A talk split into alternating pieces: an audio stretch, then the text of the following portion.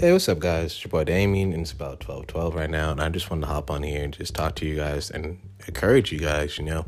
And I just got a quick message for you guys. I'll probably take up like two minutes of your time, but it's called Victory. Basically, how do we get the victory while living in Christ?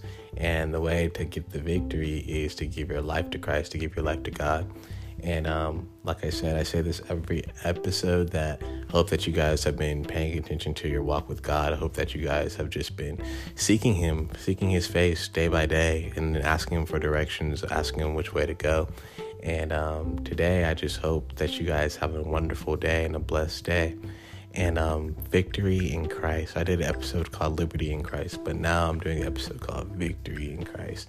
Some might be asking, well, what is victory? Um, victory just means how to live our best life, to have the winning opportunity, and um, to win this life, to win this race, we must constantly just do the things that God has said in the Bible. And the Bible says this if you love me, you'll obey my commandments, you'll do the things that I've called you to do, uh, you'll do the things that I've placed inside of your heart, you'll will preach, you will lead, you will fast, you will seek my face day by day because we are his friends. And um, today I just encourage you guys to just continue to just dive into your word, continue to just believe and trust in God. God is not a liar. God doesn't lie. If God has said He's going to do something in your life, if God has put a plan inside of you, if God has made these promises to you, you best believe that He will fulfill them.